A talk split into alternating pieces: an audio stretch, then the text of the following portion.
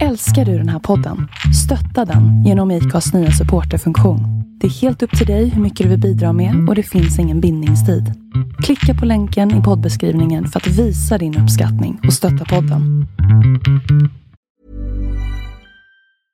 Selling a little or a lot? Shopify helps you do your thing however you cha-ching. Shopify is the global commerce platform that helps you sell at every stage of your business. From the launch your online shop stage to the first real life store stage, all the way to the did we just hit a million orders stage.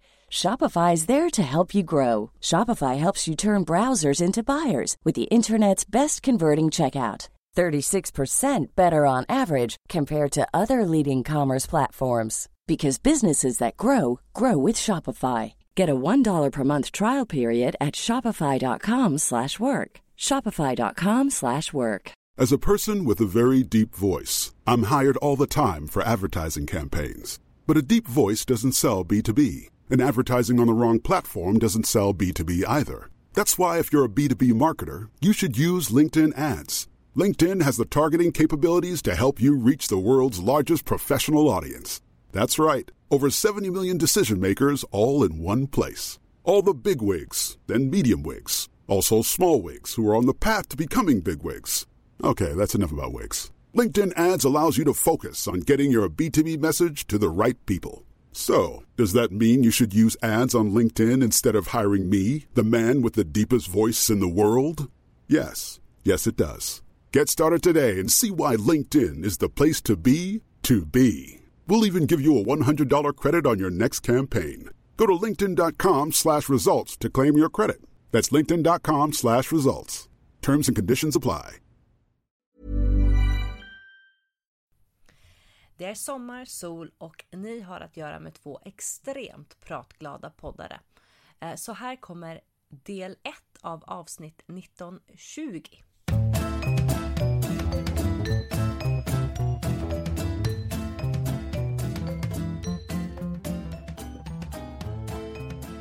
Hej Katta! Hej Sofia! Hej lyssnare! Ha, det är han först. Damn! Hej, eh, hej Skåne! Du, du sitter i Skåne. Ja, det gör jag faktiskt. Mm. Eh, det är väl lika varmt här som det hos er? Ja, här har det varit runt 30 idag. Mm. Aj, aj, aj. Ah. Typ här också. Ja. Isaks lilla pool som han har här mätte 27 grader innan i vattnet. Jag tror du skulle säga, jag tror du skulle säga att vattnet svalt. kokade. Ja, precis. Här kokar vattnet. Ja, nej fy fan. Jag är inget Ja. fan av värme. Jag tycker att Nej, inte jag heller. 24 max. Allt över låter 24. väldigt mycket tycker jag. Ja, 22, 22 tycker jag. 22 är bra. Fast men, helst, när vi var i ehm, Dublin Mm. för några år sedan så var det 20 grader och mulet där. Och det är tydligen så året runt där. Och det är ju skitbra väder. ja. Jag 20 gillar grader av mulet. Vi har varit ute i skärgården en vecka. Eh, och där spelar det inte någon större roll hur varmt det är. För det blåser alltid utav helvete. Mm. Eh, så det var ju lite typiskt att vi kom hem lagom till 30 graders värmen. Också lite lurigt när det blåser så mycket. Därför att man känner inte hur mycket solen tar. Jag borde ju veta bättre för jag vet ju att solen tar. Det är juli. Mm. Eh, och jag smörjer både mig och barnen. Jag Inte trodde med. ni skulle gå i såna här heltäckande soldräkter. Gör ni inte det? Hatar du dina barn? Eh, heltäckande soldräkter och under det så smörjer de med hallonfröolja. Det var ju någon på nätet som jag kände att jag kunde relatera till. Nu kommer jag inte på vem det var på Instagram som skrev att mina barn badar alltid nakenfis men de verkar vara de enda som gör det för alla andra barn har sådana här soldräkter på sig. Och så känner jag lite med mitt barn Ja. som badar eh, också att han är ju jätteofta nakenfis. Ja. Såvida han inte ska sitta i sanden då får han göra på sig någon badbyxor eller någonting men Ja, nej, mina är nakenfisar i sanden också. Eller så här är det. Eddie kommer ofta ner till stranden med badbyxor. Sen så doppar han sig och tycker att det är obehagligt för att de blir blöta och avåker dem. det och kan alltså förstå. kan jag relatera. Det är inte så jävla skönt med blöta klä, badkläder på sig. Sen Nej. så är han naken. Eh, och sen så Morris är lite mer skeptiskt lagd till det här med att bada så han brukar sitta inlindad i en handduk på filten. Ehm, I skuggan helst. Han, han drar sig undan. Eh, men nej, jag har faktiskt aldrig haft sådana här UV-dräkter. Alltså jag kan tänka mig, eh, skulle jag åka till Thailand eller något sånt där, vilket jag inte kommer göra. eh, Så kanske jag skulle klä dem i det. Men inte, Ja, inte i. Sverige. Vi, jag är ändå så jävla värmekänslig så när vi går och badar, det är liksom förmiddagsdopp. Eller möjligtvis Mm. sent på eftermiddagen så vi är ändå inte ute i liksom högsolen. Nej, Så det är så. Sant. Faktiskt. Faktiskt. Ha, Och, Var du arg? och så använder på? jag SPF 50. Jag blir faktiskt lite arg på, på tal om solskydd. Eh, för det här är ju någonting som har Jag är ju eh, före detta eller tid, periodisk skönhetsbloggare. Och eh, det här är ju ofta någonting som dyker upp just den här tiden på året och vi mässade lite också om det. Hallon, hallonfrö, hallonkärnolja, hallonfröolja. Att det skulle liksom vara ett naturligt SPF och att folk faktiskt smörjer sina barn med det istället för riktig SPF. Ja, det var ju Eh. som jag skrev till dig att jag var ju med i den här gruppen eh, Miljövänligare vardagsliv. Ja. Som jag trodde var en grupp för oss som just vill försöka vara lite miljövä- miljövänligare i vår vardag. Och jag trodde jag skulle få massa lifehacks. Istället så var det en grupp med, ja, alltså nu höll jag på att säga rövhattar. Det menade jag inte, jag menar foliehattar. Foliehattar kan också vara rövhattar. Ja, faktiskt. Eh, inte helt och hållet, men väldigt många. Och där var det en som, nu var ju det här ett par år sedan, Ja. eh, men hon hade smörjt sitt barn med hallonfröolja så hade ju bränt ihjäl, nej inte ihjäl, men ungen hade ju bränt sönder sig. Och så bara, men gud, varför har hon bränt sig för? Ja, bara, men ju- skulle inte det här vara eh, SF15 eller vad fanken det var? Bara, nej. För att det är en olja. Alltså, då kan vi lika bra sätta på ungen en t-shirt. Ja, Det kommer vara ett bättre solskydd. Ehm, jag, eh, ja, men det dyker ju upp och det finns ju liksom webbshoppar som faktiskt saluför såna här oljor. Så bara gör ditt eget solskydd. Man bara nej, gå och köp ett. Och smörj in det riktigt tjockt för det ska vara tjockt jävla lager. För det funkar inte med de här feslagerna. Nej. Eh, tjocka lager, slösa. Jag vet att det är dyrt men skitsamma. Köp en rejäl jävla solkräm. om du ska vara i solen. Som, ja precis. Ja, ska man sitta inne så känns det ju onödigt. Ja. Med någon måtta. Vi har ju Eh. luftkonditionering i det här huset så att eh, Det lät ju miljövänligt. Nej men jag gick ju ur den gruppen. att jag, jag är inte miljövänlig längre. Ja men då så, okej. Jag är bara avundsjuk. När du skrev det på Messenger tidigare idag så skrev jag åh, när kan jag komma? Eh, drömmen med AC i hus. Mm, mm. Ja så är det ju när man har föräldrar i den övre medelklassen. Nej det är de väl inte, de är ju pensionärer. Och, och då vet man ju att de har inte det så bra. Men när de jobbade så skaffade de luftkonditioneringen Ja, ja, men då så. för många år sedan. Är du förbannad på något då? Eh, jag är ganska arg på mig själv faktiskt. Aj då. Mm. Jag vet, för att du har varit borta så länge och inte träffat mig på så, på så Mm. vansinnigt många veckor. Mm, dels det. Men förutom det så kom jag över en liten sån här eh, nu kommer jag inte på vad den gruppen heter. Positiva genusnyheter tror jag det heter. Är det också på, eh, Facebook? på Facebook där jag lever stora delar av mitt liv. Fast du måste ju säga let go av Facebookgrupperna för det kommer inget bra ur dessa grupper. Men det här är inte en grupp som är som en sån här diskussionsgrupp. Utan Det här är en sida jag gillar så att man ska få Aha. lite positiva genusnyheter ibland. Ja. Och då var det, nej men det var nog inte den. Det var nog eh, en annan, skitsamma. En, någonstans så kom det en länk till en artikel på Aftonbladet om någon som hade blivit, hennes unge hade blivit tillrättavisad på H&M När han hade tagit ett par randiga tights så hade hon på H&M sagt att men det här är flicktights, du har tagit dem på flickavdelningen. Mm. Och sen så hade ju mamman sagt till och nu har Aftonbladet skrivit en artikel om det som då kom på den här sidan som jag då gillar på Facebook. Jag vet inte namnet på den fortfarande. Men vet du vad jag gjorde? Nej. Jag läste kommentarerna. Nej. Så att jag måste ju hata mig själv Ja. för detta. Så jag är jättearg på mig själv. Och inte bara det läste jag kommentarerna, jag lät mig uppröras av dem. Många Ja. så här. Fast det är ju svårt att inte göra det. Vadå, vi har ju kvinnor och vi har ju män, vi ska vara olika. Vi måste bara, ha åh. könade tights. Hur ska annars samhället Ja, fungera? precis. Det bara... Åh, dagens i-landsproblem. Hallå, folk svälter. Och bara, ja, men gå och ta hand om de svältande då, så kan de andra få diskutera det här. Hyfsat Eller? säker på att personer som skriver så ändå inte lyfter ett finger. För de som svälter.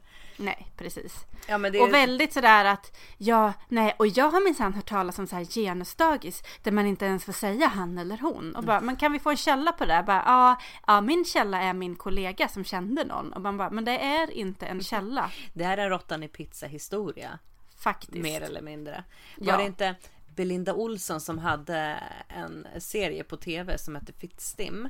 Eh, Det var väl liksom en uppföljare till Mhm. boken. Fi- ja, Alltså, som skulle handla om feminism. Men åh, den var jättedålig den serien. Ja, jo, men just det, det var den Ja. som gick här om året som bara bekräftade massa... eh, Fördom. Alltså det var, Ja. För då var hon också på ett genusdag och så där fick de framställa det som att, all, att, de, att de bara sa hen och att ingen... Mm. Alltså, och jag tror att den här förskolan efteråt satt bara men hallå va? Ja. Det där kände inte vi igen oss i. Eh, det var en riktigt pinsam historia till eh, tv-serier överlag vill jag minnas. Jag tror jag bara såg ett par avsnitt. Jag såg Ehm. inte men jag hade åsikter ändå. Jag Ja. vet jag kommer ihåg att det diskuterades om att hon gick till något badhus Ja, och skulle topless. bada topless. Ehm, och bara, för det är så himla många som vill det. Och Men den det det? diskussionen, ja jag vet inte. Jag orkar inte. Och just det här också när folk, men jag tror att många tänker så här att när man pratar om könsneutrala kläder så tänker de att det ska vara så här neutralt färgade Typ kroppsstrumpor. beige. Men jag tänker ju att neutra- könsneutrala kläder är i många fler färger. Mm. Än, för det är inte rosa eller blått. Men Isak är ju inne i en period nu när, innan så satt vi ute och fikade. Och då satt jag i den röda stolen och han satt i den svarta som är blek så den ser blå ut. Mm. Och då sa han att han inte ville sitta i den som hade pojkfärg. Mhm. För att han heter Sara nu Mm. eh, för tillfället. Eh, och då fick man ju ha den här jättelånga diskussionen att bara, ja ah, men alla färger är bra och alla kan ha alla färger. Om någon säger något annat så är de, mm, ja det får stå för dem men de är fåniga för de fattar inte att Åh vad jag känner igen den här diskussionen. Mont, ja. Och jag undrar lite vad han får ifrån för förskolan är väldigt bra. Men det Ja. måste ju liksom Fast vara, det, är jag vet det är ju inte. andra barn på förskolan. För, även, för vår Ja. förskola är också skitbra. Och Där är har vi problemet andra, Andra barn. Jag barn. tror jag får sätta honom i en barnlös förskola. Finns det sådana? Och kan Eddie få börja på den andra avdelningen i sånt fall? Ett barn Mm. Men jag kan liksom inte fatta att det är 2016, juli 20 någonting, jag vet inte vilket datum, söndag vet jag att det är. Eh, och att man fortfarande sitter och har de här jävla diskussionerna. Herregud, låt ungar sätta på sig vad fan de vill. Om det kanske inte är så här raffset på en treåring. Olämpligt. Ja, ja, men det bästa är att samma människor som sitter och säger så här, "Åh, ja, men vadå, varför ska man ha könsneutralt? Det är samtidigt samma människor som bara, "Nej, nu har feminismen gått för långt. Man bara, men Ja. uppenbarligen har inte det, ifall ni fortfarande måste klä era pojkar i blått och flickor i rosa liksom. Eller hur? Ja, ah, Ja, Ja. så att nej. Ja, ja, jag är, det känner jag mig arg över. mm, ja, bra sak Mm. att vara arg på.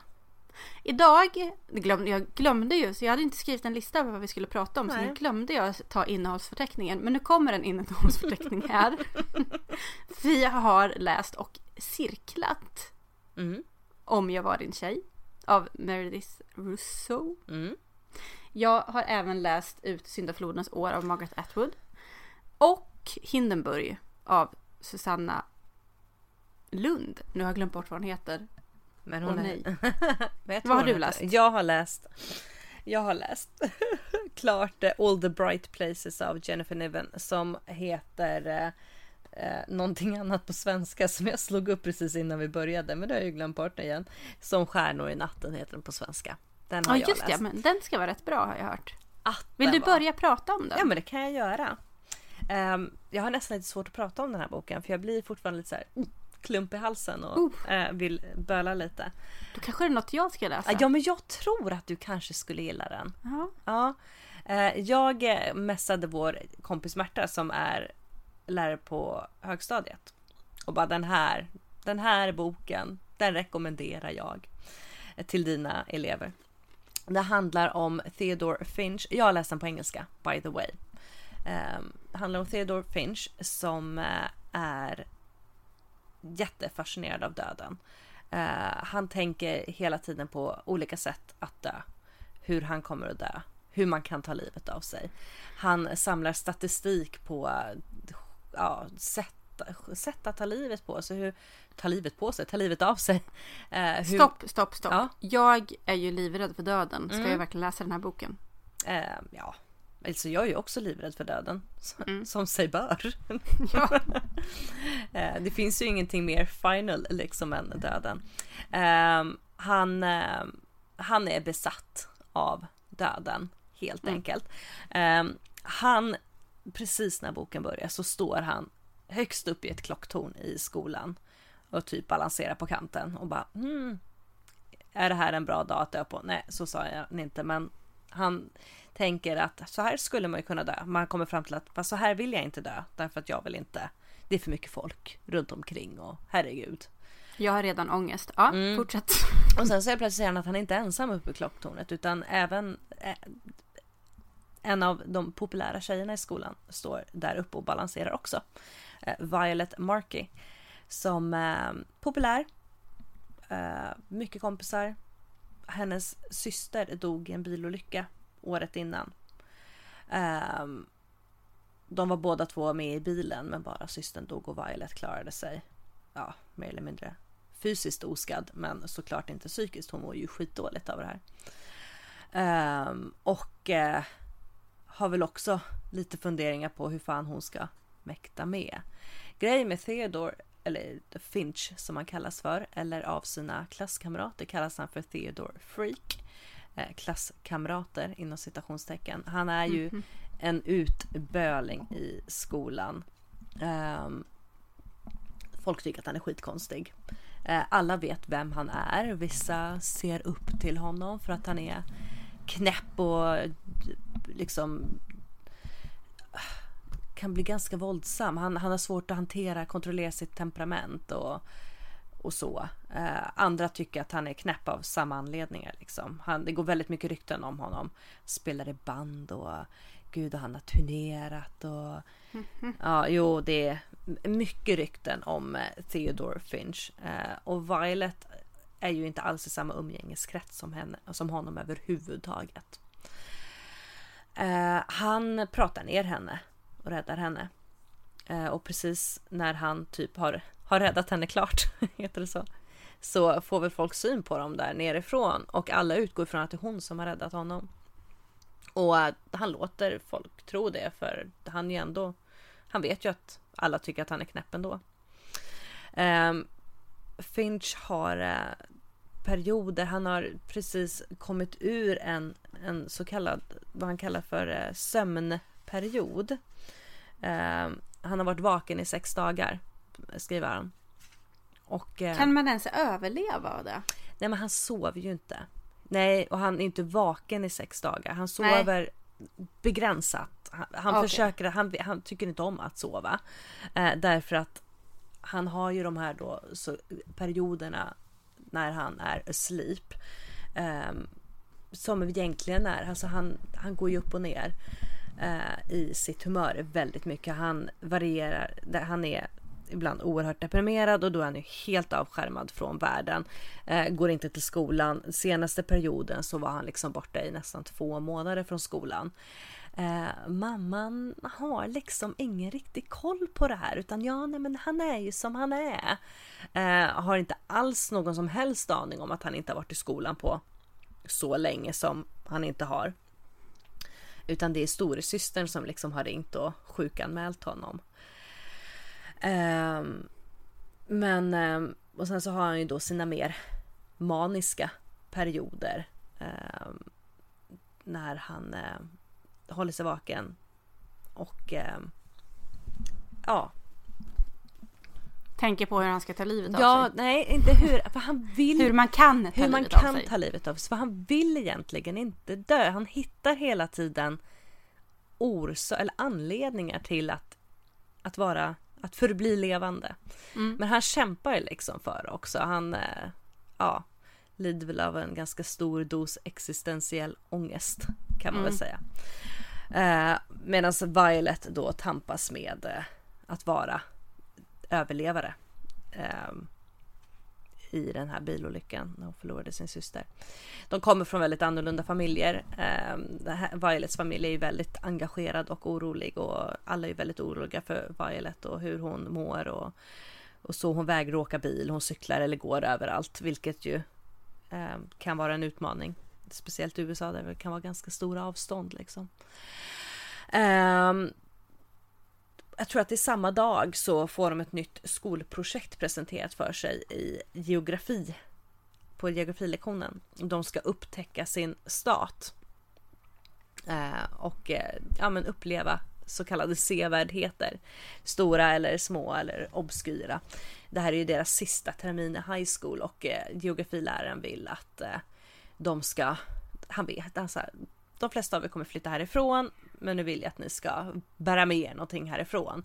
Och då bestämmer Finch att han ska vara ihopparad med Violet så han säger det högt. Bara, ja, jag vill vara med Violet Mark och hon typ så här, eh, okej, okay, det här var ju pinsamt och hon brukar alltid komma ut ur allting för att hon har äh, särskilda skäl på grund av den här olyckan och att hon mår dåligt över den. Men läraren går inte med på det utan han säger så här, nej men nu gör jag dig en tjänst Violet, du får faktiskt, du får göra det här tillsammans med Finch. Och så ger de sig då de tar, tar, tar sig an denna utmaning och istället för att bara se två eh, av de här sevärdheterna som staten har att erbjuda så slutar det med att de ser eh, jättemånga olika knäppa saker. De eh, hamnar på någon liten, hos någon privatperson som har byggt två berg och dalbanor till exempel, som de åker och i samband med det så får vi också veta, berättar Finch om the, eh, vad heter den, the Euthanasia Rollercoaster. Eh, finns ju inte på riktigt men den finns Nej. liksom uppritad och eh, eh, av någon helknäpp ingenjör antar jag, för vem fan skulle annars designa en sån och bygga en modell av den? Hur, en berg och dalbana som då skulle du åka den så skulle du definitivt dö på grund av G-kraften i de här stora, stora looparna liksom. Eh, Finch går i eh, terapi, eller terapi, han, han går skolkuratorn. Eh, det gör Violet också, men hos en annan, de har till ett par stycken.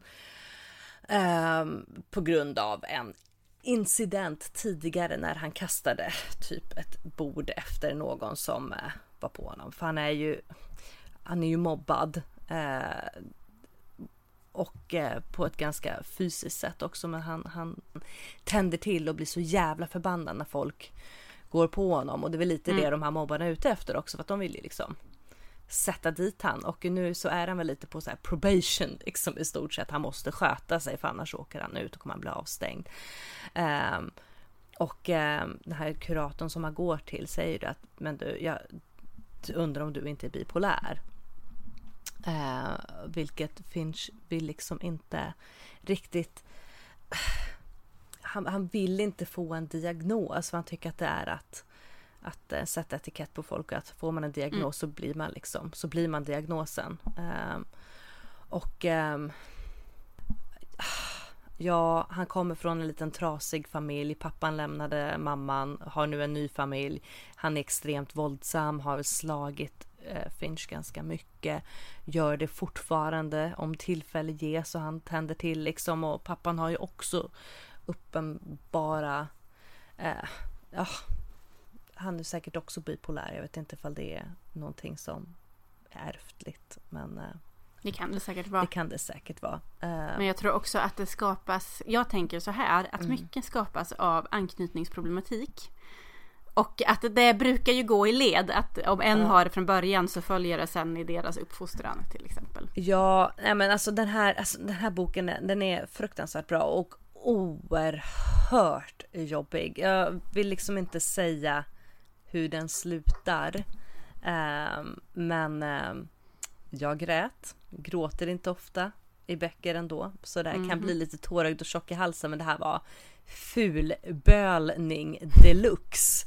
Um, jag, alltså jag hade, jag hade lite kämpigt med boken också. Tyckte, det var inte så, jag tyckte den var jättebra. Språket var bra, flöt på. Men samtidigt så visste jag på något sätt att men hur kommer det egentligen, alltså man har ju lite på känn Mm. hur det kommer att gå. Man vet inte alltid exakt hur eh, och vad som kommer att hända men det känns liksom inte bra. Så jag Nej. alltså jag tog, det tog tid att läsa den faktiskt. Men speciellt med tanke på att det faktiskt är en young adult bok och de brukar kunna bränna igenom rätt snabbt. Så fick jag kämpa lite med den just för att den var, den var tung, den var jobbig och ändå oerhört bra. Rolig på sina ställen. Eh, på vissa ställen Head over to Hulu this March, where our new shows and movies will keep you streaming all month long. Catch the award winning movie Poor Things, starring Emma Stone, Mark Ruffalo, and Willem Dafoe. Check out the new documentary, Freaknik The Wildest Party Never Told, about the iconic Atlanta Street Party. And don't miss FX's Shogun, a reimagining of the epic tale, starring Anna Sawai. So, what are you waiting for? Go stream something new on Hulu. Say hello to a new era of mental health care. Cerebral is here to help you achieve your mental wellness goals with professional therapy and medication management support. 100% online. You'll experience the all new Cerebral Way, an innovative approach to mental wellness designed around you. You'll get a personalized treatment plan from a therapist, prescriber, or both in a safe and judgment free space. Your cerebral therapist or prescriber will outline a customized plan with clear milestones along the way so you can get to feeling your best. With Cerebral, you're not alone in your mental health journey. We're here to empower you to live a fulfilling life. So take that first step towards a brighter future and sign up today at cerebral.com slash podcast and use code ACAST to get 15% off your first month. Offer only valid on monthly plans. Other exclusions may apply. Offer ends July 31st, 2024. See site for details. As a person with a very deep voice, I'm hired all the time for advertising campaigns. But a deep voice doesn't sell B2B, and advertising on the wrong platform doesn't sell B2B either. That's why, if you're a B2B marketer, you should use LinkedIn ads. LinkedIn has the targeting capabilities to help you reach the world's largest professional audience. That's right, over 70 million decision makers all in one place. All the big wigs, then medium wigs, also small wigs who are on the path to becoming big wigs. Okay, that's enough about wigs. LinkedIn ads allows you to focus on getting your B2B message to the right people. So, does that mean you should use ads on LinkedIn instead of hiring me, the man with the deepest voice in the world? Yes. Yes, it does. Get started today and see why LinkedIn is the place to be to be. We'll even give you a $100 credit on your next campaign. Go to linkedin.com slash results to claim your credit. That's linkedin.com slash results. Terms and conditions apply. Så kände jag också liksom att författaren kanske brände igenom vissa saker lite väl snabbt och förenklade. Men samtidigt, det är en young adult och det, de blir ju kanske inte riktigt lika matiga som om det hade varit en bok riktad mot vuxna. Hade Nej. det varit det så hade den inte handlat om ungdomar. Då hade det ändå allt fallit liksom. Men den är jättebra. Jag tyckte jättemycket om den och jag skulle gärna skicka vidare den till någon men jag spillde en bibimbap i den så den är skitäcklig. Men eh, den finns att få tag Kan du inte på. ringa in fläckarna och skriva att det är dina tårar? Alltså vet du, det går inte att ringa in de här fläckarna för de har tagit över halva boken. Boken luktar typ Mm. fett och bibimbap. Ja, då kanske jag inte lånar den av dig. Nej, jag skulle säga den, den, jag sprang på den på bibblan faktiskt när jag var där och betalade en skuld. Oops, som vanligt. Ehm, och då låg den bara så strategiskt placerad och stod och fingrade på den. Jag bara, men jag kanske måste läsa den på svenska också. Eh, jag, jag ska inte göra det. Det finns många andra böcker som jag vill läsa, men ja, det här är faktiskt en bok jag skulle kunna läsa igen. Jag skulle kunna läsa den på svenska också bara för att se. Eh, ibland så när man läser en bok på engelska så tycker jag att i när svenska är ändå mitt modersmål och ibland så kan man viss, missa vissa nyanser i boken också när man läser på ett annat språk. Ehm, så, och plus att den engelska, svenska ver- versionen har faktiskt mycket finare framsida. Även om jag gillar den engelska titeln bättre, All the bright places, där han anspelar såklart på ehm, ja, dels ställen när de åker för att uppleva men också hans kanske ljusare stunder och hennes ljusare stunder. För han öppnar ju liksom upp väldigt mycket för henne samtidigt som hans värld på något sätt blir svårare och svårare att ta sig igenom. Oj, oj, oj. Eh, Oj, oj, oj. men eh, en femma. Ja, Mm. oj. Kaching! Ja, Ja, skulle vi nästan haft kava i det här avsnittet känner jag. Ja, verkligen. Nej, och det alltså, men jag har plockat upp den här boken lite då och då sen jag läser den och blir så här tjock i halsen. Jag bara, men hur ska jag kunna prata om det? Tänk om jag börjar gråta. Eh, men, och jag har förstått att det här är ju en oerhört populär bok. Jag tror att den är den har inte, den är inte jättegammal, den har väl några år på nacken, liksom kan det vara 2013, 2014. Men den är en populär ungdomsbok, speciellt, alltså jag har ju sett den på 2015 när jag skrev. Så den var ganska ny. Jag har sett den väldigt mycket på Instagram. Verkar Ja. vara superpopulär. Mm. Så, läs den. För Ja. guds skull. Jag har ju då läst ut Hindenburg av Susanna Lundin. Mm. Är det hon heter. Eh, jag, jag har inte så mycket mer att säga om den mer än att den var jättefint skriven. Men jag har ju väldigt dålig koll på vad det är jag har läst. Den är som en dröm. Den är ungefär lika sammanhängande som en dröm. Oh. Och det Men vet man jag- ju hur sammanhängande de kan vara. Ja, inte alls. Eh, men när jag väl liksom satte igång och började läsa den så hade jag svårt att släppa den. Mm. För jag tyckte ändå att den var, jag tyckte om den mycket. Fast men- du inte förstod vad du läste. Ja, alltså det, det är så himla svävande. Men efter att jag då hade lyckats eh, googla mig till några recensioner så att jag insåg att det handlade om två leksaker. Dockan Pickly Pear och nallebjörnen Bertil. Då blev det lite lättare att förstå när hon då hade gått på lina och trillat ner och han hade tagit, knäppt upp hennes knappar och plockat ut hennes hjärta och bara va? Sen bara aha okej. Och Ja. att han inte kunde se någonting för, från sitt glasöga för att det hängde ut på en tråd.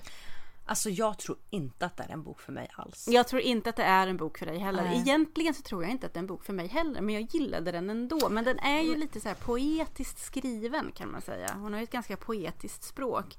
Och läser man recensioner så pendlar de ju mellan att folk som bara älskar den och folk som bara nej jag fattar inte ett skit av vad den här handlar om.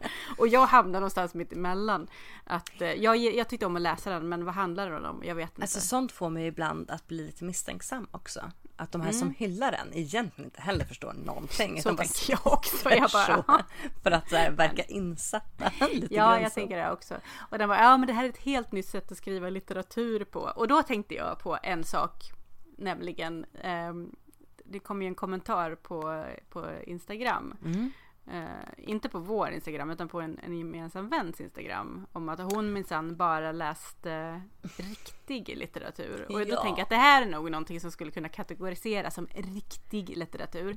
Samtidigt tycker jag att det är så här skittråkigt sätt att definiera litteratur. Det är väl Ja. för fan för det första, ja men det är lite så här, först, för det första så måste man läsa jättemycket snabbt hela tiden. Men man, det ska inte vara vad som helst utan det ska, måste vara fina Det var saker. Riktig litteratur.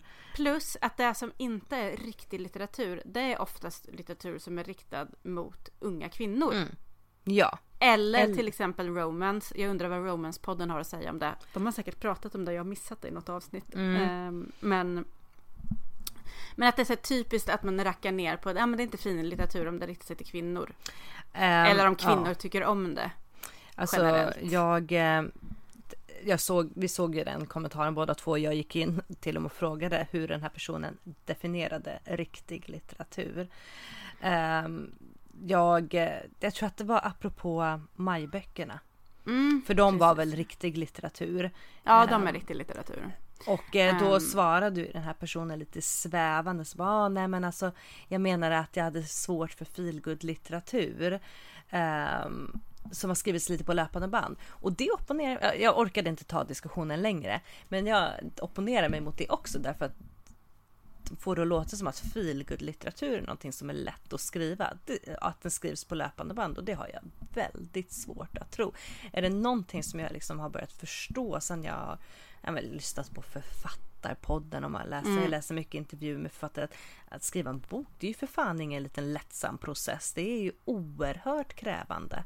Ja. Eh, och visst, det kanske tar mer tid att skriva en som, som Blond av jo, Joyce Carol Oates. Den kanske tog längre tid. Så det en jävligt tjock bok och den klassas väl också som riktig litteratur. För Joyce Carol Oates är ju någonting som eh, de som gärna Ja läser men du jag kommer riktig... aldrig förlåta henne för den här jävla skitboken som jag läste tidigare år. Och vad var den? En eller två, två eller tre saker jag glömde att säga dig. Ja just Fy det. fan vad dålig den är. Jag är inte ens sugen på att plocka upp en bok av henne. Men jag har Blond hemma också så att jag kanske får väl ta mig an den. Ja, Gissar jag. nej men, alltså jag tycker att det är en trist... Alltså, En dels... skittråkig diskussion. Fan, finns det någonting som sabbar mer än att diskutera? Ja, bortsett från att vi gör det nu då. Eller, nej men att liksom ha de här åsikterna om vad som är riktig litteratur. Mm. Riktig musik, det har jag plågats av länge. Jag lyssnar ju väldigt brett på musik. Mm, musik. Jag lyssnar på jättemycket olika genrer och grupper. Och jag lyssnar på sånt som anses vara fin musik. Mm. Men det pratar jag inte lika mycket om. För att jag blir så jäkla irriterad på folks synsätt på hårdrock till exempel. Så jag mycket mm, lyfter hellre Bon Jovi. Som är hatad även av äkta hårdrockare. Alltså Eh, ursäkta och alla- mig men Bon Jovi fan grunden till så mycket. Faktiskt. Alltså jag läste ju för några år sedan eh, Nicky Six bok som hans, eh, Mm. Heroin Diaries. Och där så är det inte den som de typ träffar, springer på Bon Jovi. Eh, de turnerar säkert med dem och skriver det. Alltså fan, de, de öppnade så jävla många dörrar för liksom resten av hårdrocksscenen sen så. Mm. Det är bara töntar som förkastar Bon Jovi. Faktiskt. Vi som Och vet någonting Det om är bara hårdrock. töntar som ska hålla på och definiera litteratur i vad som är riktig och Ja. vad som inte är riktig Nej men alltså det är usch, litteratur. usch.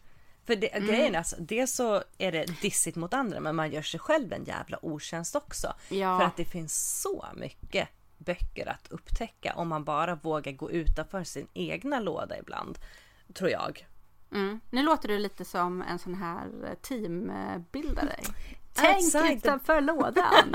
Men jag, jag är med dig Ja. i den här teambildningen av samhället, det läsande samhället. Ja men alltså Eh, det är andra också det, böcker som- hellre läsa vad fan som helst än att inte läsa något alls. Jag tycker inte ens man behöver läsa så. Nej men vad fan, läs om du vill och läs vad du vill. Precis, Känner jag. Men det det är är samma liksom- sak. Deck, deckare brukar ju få rätt mycket skit. Mm.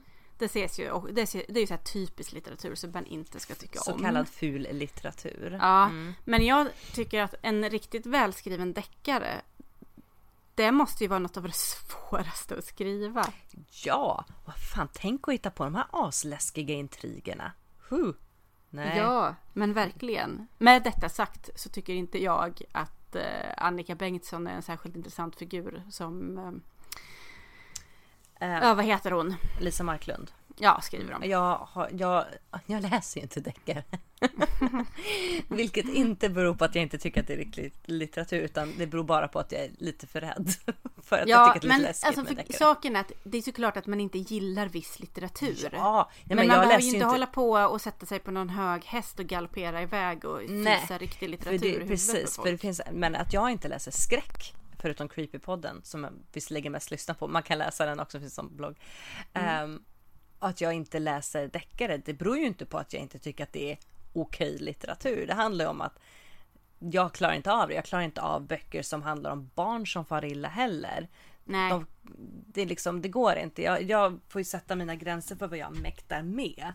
Ja. Eh, men det handlar ju inte, det är ju inget ställningstagande om vad som är bra, god litteratur. Nej, Faktiskt. säger jag bara. Ja. Talk to the Men- hand, 'cause the face ja. listening. men då för att ta det här vidare så har jag ju läst då en Riktig bok av en person som folk tycker ska få, få Nobelpriset i litteratur. Mm. Och jag håller med Margaret Atwoods Syndaflodens år. Mm. Jävlar. Jag läser så mycket bra böcker. Ja, alltså Jag är det- så och det- glad Ja, över att jag läser så mycket bra böcker. Den här är, den ingår ju i, jag är faktiskt osäker på hur man uttalar det, Mad Adam är, är trilogin. Mad Adam eller Madame skulle det kunna vara också. Men jag vill säga Mad Adam för att det finns ju folk som kallas för Adam 1 och 2 och så vidare. I en liten sekt som är med i den här boken. Den här trilogin är i alla fall Orcs and Crake, eh, Syndaflodens år och sen jag tror jag den sista heter bara Mad Adam. Eh, men det är inte en kronologisk trilogi utan det är böcker som kan läsas parallellt med varandra. Man kan, kan man plocka dem? Så jag skulle kunna börja med sista boken och sen ta första Ja. boken? Ja. Oj! Sista boken kan jag inte uttala mig om för den har jag inte läst om. Men den här hade jag lika gärna kunnat läsa innan. Den här har många som jag känner eh, läst som en fristående bok bara. Och det funkar också jättebra. Och det som är så jäkla fantastiskt är att när jag läste Oryx and Crake. Mm. Eh, så de här två böckerna går ju liksom ihop i varandra. De följer ju samma tidsepok. okej. Ja.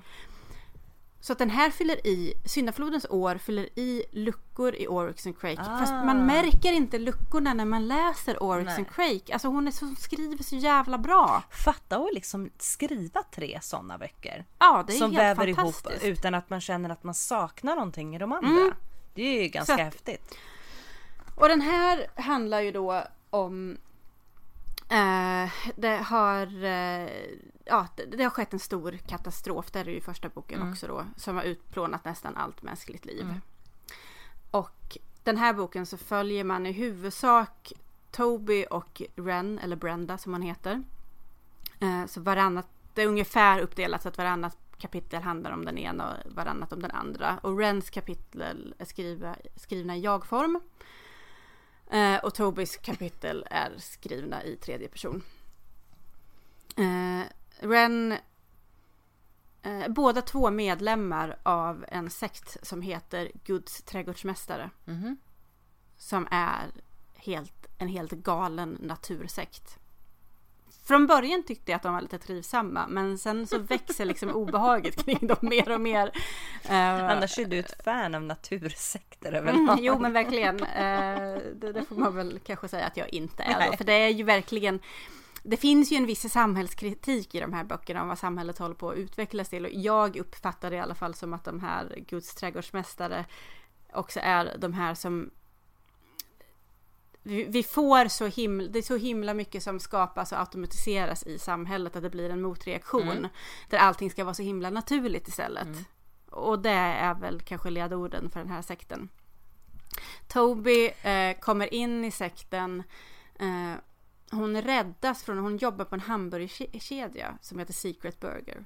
Som, man vet inte vilket kött det är i hamburgarna, det är deras... Eh, Mystery meat. ja. Det, det, det är deras grej att man inte vet det. Så det, kan, det kan vara människor, det Oh. kan vara konst, olika typer av djur. Eh, man vet inte. Eh, hon, eh, hon jobbar där tillsammans med en tjej som heter Rebecca. Eh, och Rebecca flyr från det här stället för det finns en jättehemsk chef som heter Blanco. Och eh, han bestämmer sig när Rebecca försvinner för att Toby ska bli hans nya tjej. Och han behandlar inte sina nya tjejer så himla bra. Nähä. Och det kan ofta sluta med att de dör. Mm, oj då. Och blir hamburgare kanske. Ja, det är, varför inte? Ehm, men Rebecca vet ju om det här. Så, så att hon flyr till den här sekten som senare kommer då och, och, och räddar Toby. Ehm, så att hon hamnar där så. Brenda, eller Ren, eh, hennes mamma och hon och hennes pappa bor i ett av de här stora reservaten där pappan arbetar på ett företag. Han är inte så himla framgångsrik och mamman är väl lite av en uttråkad lycksökerska får man säga. Mm. Så att hon lämnar pappan en dag och eh, rymmer från det här res- reservatet. Hon tar med sig Ren tillsammans med Seb som hon har träffat till trädgårdsmästarna. Och där lever de tillsammans då. Så att Ren växer ju upp där mer eller mindre för hon är ganska liten när de flyr dit. Toby kommer ju dit när hon är äldre. I det här samhället så finns det då eh, de äldre, de- i Adam och Evorna. Och Adam 1 är ju då, ja. egentligen har de ingen ledare men det är klart att han är en ledare liksom. Eh, och han är lite, ja, jag har ganska svårt för honom för att han manipulerar ju fakta till exempel för att å ena sidan så tror de ju på människans natur och att människans godhet och att man vet och, och de tror ju på vad som är rätt och riktigt. Men de tror ändå inte på att om människor får reda på hur allting ligger till så kan de göra rätt val. Så det blir ändå att han Ja. hittar på saker för att få folk dit han vill. Mys. Men så får man följa deras utveckling på både i eh, hos trädgårdsmästarna men sen så också eh, när Ren till exempel hon, hon lämnar trädgårdsmästarna sen och blir eh, strippdansös. Eller dansös blir hon, om man inte riktigt strippa. Exotisk dansös blir hon. På en klubb som heter Pansar. Man får följa hennes liv där och även Tobys liv då. Eh, och vad som händer kring när den torra syndafloden bryter ut och tar med sig allt mänskligt, i princip allt mänskligt liv. En torr syndaflod. Mm. För att de förutspår ju det här, den här trädgårdssekten. Att det ska komma en syndaflod som ska döda allt mänskligt liv. Och det kommer ju, det är ju någonting som dödar det mänskliga livet men det är ju inte riktigt en syndaflod som så som Nej. kommer. Så det är inget, folk dränks ju inte. Nej. Men de dör. Och två av huvudpersonerna i, ja både, både Craig och Jim, Mm. eh, Snömannen som är med i första boken, eh, kommer ju igen i den här boken. Fast de är ju bara sidopersoner, bipersoner. Mm. För att det handlar ju om andra personer så som träffar på dem i sina liv. Och den är jätte, jättebra skriven. Jag älskar hennes språk. Det har blivit en bra översättning får jag säga eftersom att jag inte läser på originalspråk då. då. Eh, som man egentligen borde göra med riktig litteratur. Ja, precis. Eh, Alltså. men hon skriver bra. Jag tycker ju väldigt mycket om den här uppdelningen. Det hoppar ju mycket mellan nutid, eh, dåtid och sen samtidigt som det följer någon slags eh, tidslinje för hur det har kommit fram till idag. Mm. Det låter rörigt, det är inte rörigt när man läser. Boken är indelad i eh, olika, olika delar som behandlar då olika år. Så år 25 är då syndaflodens år till exempel. Så det är ju det som är nutid och sen så får man ju då även följa nu och sen lite framåt i tiden vad som händer. Ehm, varje del inleds med att eh, Adam 1 eh, har, har skrivit ett brev eller håller ett tal till sin, det är väl som ett månadsbrev eller veckobrev till sin grupp. Och sen så kommer det även en eh, psalm. Från Guds trädgårdsmästares muntliga psalmbok. De är lite underhållande att läsa. Annars tyckte jag att hans, just Adams, Adam 1 små profetior där som han har i början av varje del. Jag tycker de är rätt tråkiga att läsa. Det kan vara kul och, eller intressant att läsa när han ibland sammanfattar att bara, men nu har den här personen lämnat oss trädgårdsmästare och det var ju sorgligt att det hände så kanske man fattar lite mer vad som har hänt eller att man ser hur han manipulerar gruppen. Men sen så är det mycket sådär "Åh, om våra helgon tillber den här skalbaggen för att bla bla bla bla bla och det tycker jag så jag kan säga att jag skummade lite av dem men det var nog det enda jag inte gillade med boken. Mm. Eh, de, både Ren och Toby är ju karaktärer som jag tycker om.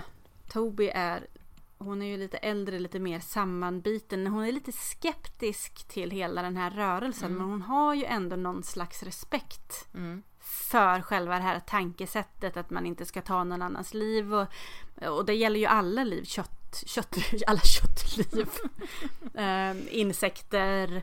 Eh, de har odlat fram ett par, en typ av hår som heter, äh, får som heter mer hårfår. Som då deras ull är ju jättelångt färgglatt, starkt, fint hår. Ehm, och sen då efter katastrofen som har hänt så, så måste hon liksom föra så här inre dialoger och säga om hon hittar ett dött får, om då kan ju äta det döda. Det här var ju en skapelse som var menad att leva till exempel och sådär. Så att, eh, hon tar även hand om bin och så undrar hon liksom att å ena sidan hon tycker om bina väldigt mycket som pratar med dem. Men känner sig samtidigt lite fånig. Som pratar med bin för de kan väl inte fatta vad hon säger egentligen. Så alltså hon är liksom lite kluven till he- hela grejen. Ren är ju yngre och växer ju in i det här. Hon vet ju liksom inget annat från början. Eh, men man försvinner ju sen ur, ur sekten för att mamman sticker ifrån den igen. Eh, jag tycker den är jätteläsvärd. Antingen läsa som fristående bok eller varför inte läsa hela serien? Jag kommer ju såklart läsa med Adam också. Det är ju mycket konspiration som pågår också. Den här trädgårdsmästarna, de är ju en, som sagt, de är ju en anti, de är ju en reaktion på hur samhället har utvecklats av de här kooperationerna och reservaten där folk jobbar på de olika stora företag som bara lurar människor hela tiden. Ehm, och ja, men som sagt, de här hemligborgarna verkar ju lite Mm, Väl hemliga. Kanske en smula. Men alltså, på tal om det här med riktig litteratur. Så vet jag nu, det här är en bok som jag aldrig kommer läsa klart för den är så tråkig. Jag vet att du också har börjat på den. Mm. Ehm, Jag är inte jätte... Eller ja, jo, jag kommer kanske läsa klart den ändå. eh, jag har ju försökt två gånger nu. Jag kommer ingen vart. Förresten, vad, vad ger du? Det är en femma på den boken antar jag? Alltså det är faktiskt en fyra. Jaha. För ehm, jag var- det- det tyckte... Ja, jag- det här Adam-bitarna. Adam Ja. 1 när han har sina grejer i början. Fa- eller är det en femma? Nej, det är en fyra. Om det är en femma så känns det ju direkt. Chatonk, fem. Det här är nog en fyra, fyra och en stark Det känns fyra. jobbigt att säga att det inte är en Vi femma. kan säga att det är en jävligt stark fyra. Ja, precis. Men om jag träffar Margaret Atwood så är det ju en femma. Ja, ja, ja men då- kommer jag Ungefär som det. att ifall jag träffar Chris Isaac så kommer jag ju säga att Isaac är döpt efter, Absolut. efter honom. Det förstår man ju. Du har precis lyssnat på del 1 av avsnitt 1920 av En förbannad podd. För att lyssna vidare på avsnittet, lyssna på del 2.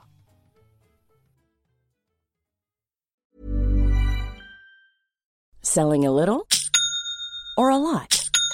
Shopify helps you do your thing however you cha-ching. Shopify is the global commerce platform that helps you sell at every stage of your business. From the launch your online shop stage to the first real life store stage, all the way to the did we just hit a million orders stage. Shopify is there to help you grow. Shopify helps you turn browsers into buyers with the internet's best converting checkout. 36% better on average compared to other leading commerce platforms because businesses that grow grow with Shopify. Get a $1 per month trial period at shopify.com/work. shopify.com/work. Subtle results, still you, but with fewer lines. Botox Cosmetic, out of botulinum toxin A, is a prescription medicine used to temporarily make moderate to severe frown lines, crow's feet, and forehead lines look better in adults. Effects of Botox Cosmetic may spread hours to weeks after injection, causing serious symptoms. Alert your doctor right away as difficulty swallowing, speaking, breathing, eye problems, or muscle weakness may be a sign of a life threatening condition. Patients with these conditions before injection are at highest risk. Don't receive Botox Cosmetic if you have a skin infection. Side effects may include allergic reactions, injection site pain, headache, eyebrow and eyelid drooping, and eyelid swelling. Allergic reactions can include rash, welts, asthma symptoms, and dizziness. Tell your doctor about medical history, muscle or nerve conditions including ALS or Lou Gehrig's disease, myasthenia gravis, or Lambert-Eaton syndrome and medications, including botulinum toxins, as these may increase the risk of serious side effects. For full safety information, visit BotoxCosmetic.com or call 877-351-0300. See for yourself at BotoxCosmetic.com.